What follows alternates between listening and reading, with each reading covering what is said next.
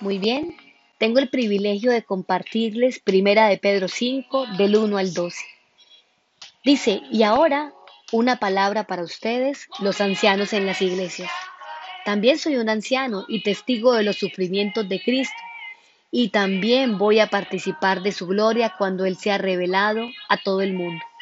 Como, como anciano, igual que ustedes, les ruego, cuiden del rebaño que Dios les ha encomendado Háganlo con gusto, no de mala gana ni por el beneficio personal que puedan obtener de ellos, sino porque están deseosos de servir a Dios. No abusen de la autoridad que tienen sobre los que están a su cargo, sino guíenlos con su buen ejemplo. Así cuando venga el gran pastor, recibirán una corona de gloria y honor eternos. Del mismo modo, ustedes los más jóvenes tienen que aceptar la autoridad de los ancianos y todos vístanse con humildad en su trato los unos con los otros, porque Dios se opone a los orgullosos, pero da gracia a los humildes. Así que humíllense ante el gran poder de Dios y a su debido tiempo Él los levantará con honor. Pongan todas sus preocupaciones y ansiedades en las manos de Dios, porque Él cuida de ustedes. Estén alertas, cuídense de su gran enemigo, el diablo porque anda al acecho como un león rugiente buscando a quien devorar. Manténganse firmes contra él y sean fuertes en su fe. Recuerden que su familia de creyentes en todo el mundo también está pasando por el mismo sufrimiento. En su bondad, Dios los llamó a ustedes a que participen de su gloria eterna por medio de Cristo Jesús. Entonces, después de que hayan sufrido un poco tiempo, Él los restaurará, los sostendrá, los fortalecerá y los afirmará sobre un fundamento sólido. A Él sea todo el poder para siempre. Amén.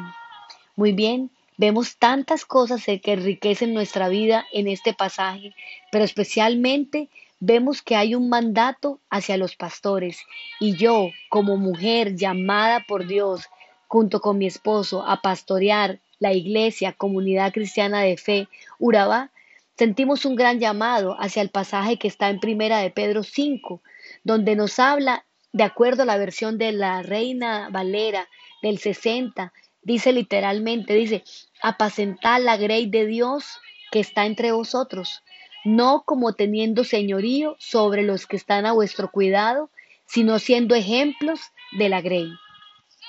Y el llamado que debemos hoy es a poder enfatizar que los problemas que más frecuente anulan el ministerio de una persona que está en liderazgo, sea pastor, sea líder de la congregación, sea empresario, sea jefe, es la tendencia a confundir la responsabilidad a adueñarse de la vida de la gente que hace parte de su equipo o del cuerpo de Cristo en este caso.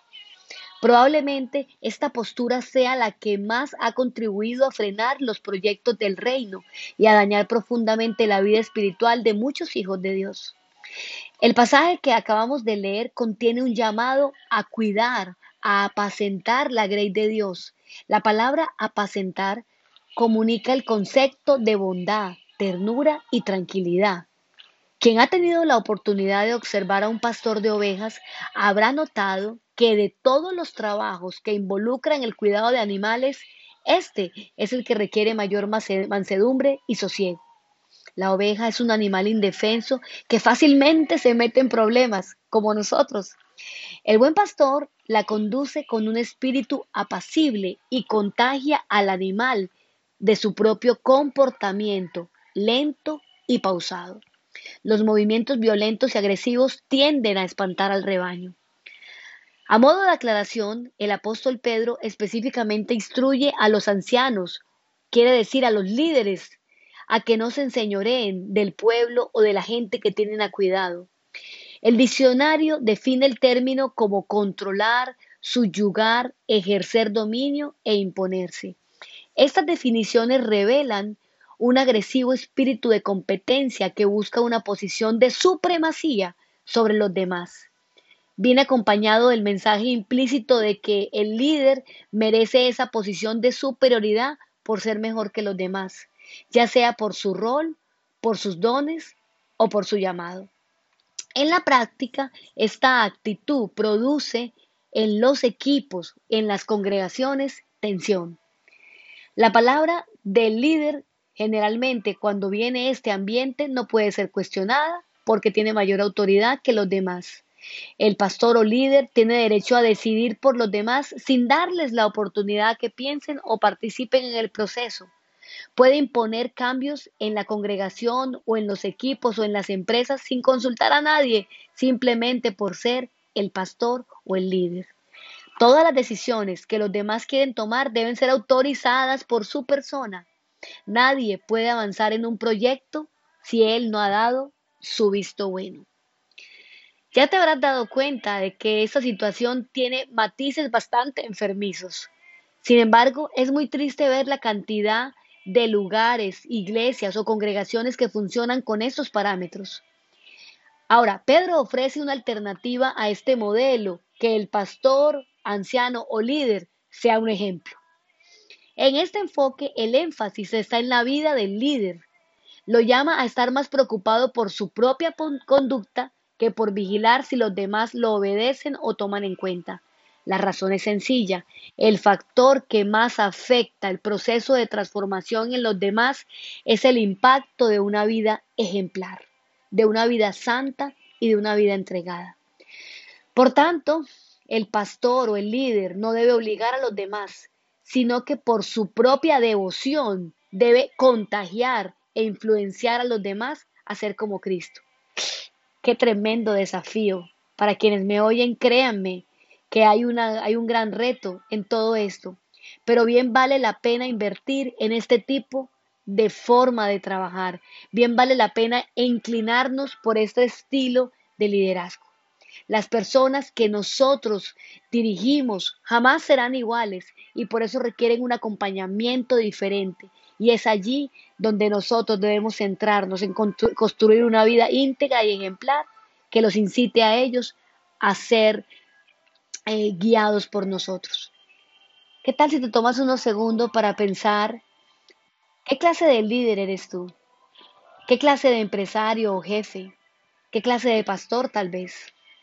¿Cómo te describirían las personas que hacen parte de tu equipo? ¿Qué cosas haces para ser más líder y menos jefe? ¿Qué cosas haces para ser más pastor y menos señor? Quiero invitarte en esta hora a que entregues unos minutos a Dios y le puedas decir, Señor, quiero ser como tú, quiero dirigir a los demás con el amor que tú diriges mi vida, que está cargada de bondad y de un encuentro personal contigo. Por eso quiero alabarte en todo momento y quiero acercarme más a ti. Si tú escuchaste este mensaje y quieres conocer más de nosotros, búscanos en las redes sociales como Comunife Urabá. Allí puedes encontrar todo acerca de nosotros, quiénes somos, en qué creemos, nuestra estructura, nuestros ministerios, nuestros servicios, los cuales también queremos invitarte y son los miércoles a las siete y media de la noche y los domingos a las nueve y media am, donde tenemos toda una experiencia dominical para toda la familia. Siempre buscamos que los domingos sean tiempo de familia, iglesia y comida. Así que súmate a nuestro reto y ayúdanos a caminar juntos de la mano de Dios.